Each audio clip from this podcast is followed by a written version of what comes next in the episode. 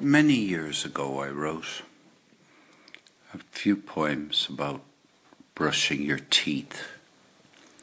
I thought, well, there are not enough poems about brushing your teeth. Can't find many in any of the collections that I have. So I'm going to just read you one. You might actually have come across, if you've come across any good about brushing teeth, I'd love you to let me know what they are. I mean, this, this must be 10 years old and maybe even more. In fact, it is. Oh, definitely, it's 15. This uh, one is called Looking Closely. Anna went across the grain with her brush parallel to the floor. She cleaned her teeth four times daily with vigor, needing a new instrument every two weeks. A serious cleaner who wondered why the tufts splayed out so easily. She couldn't get inside the lower molars, nor floss the hairline crevices that nestled tight against the bone of her Swansea jaw. Her new job was to supervise cleaners in Blickling Hall. Over lunch, she said her experience of tidying up the surgery after animals was what recommended her to the National Trust.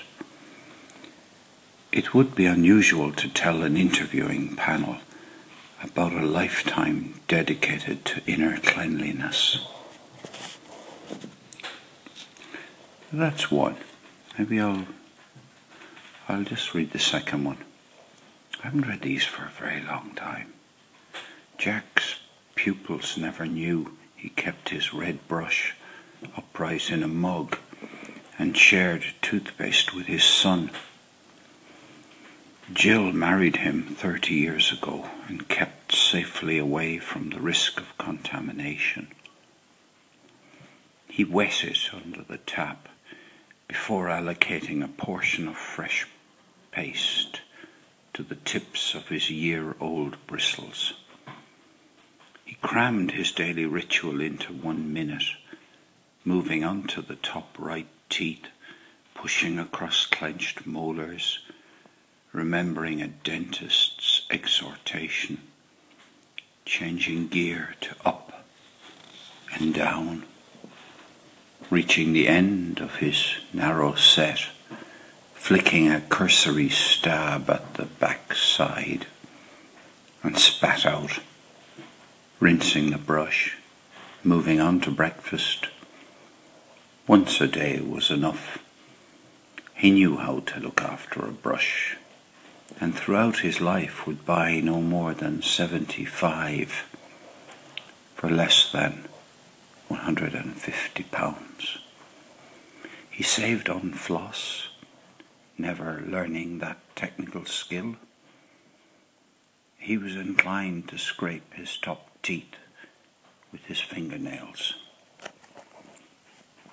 He was inclined to scrape his top teeth with his fingernails. I wonder where that came from.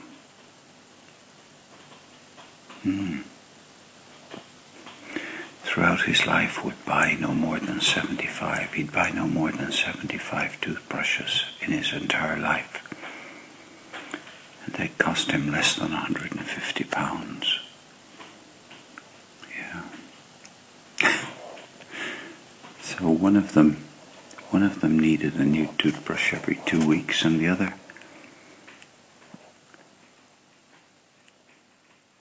um, just bought a new one once a year, I think. Okay, well, uh, maybe they've made you smile. I think I'll go off to bed now. Probably the best place for me. Maybe I'll wash my teeth before sleep.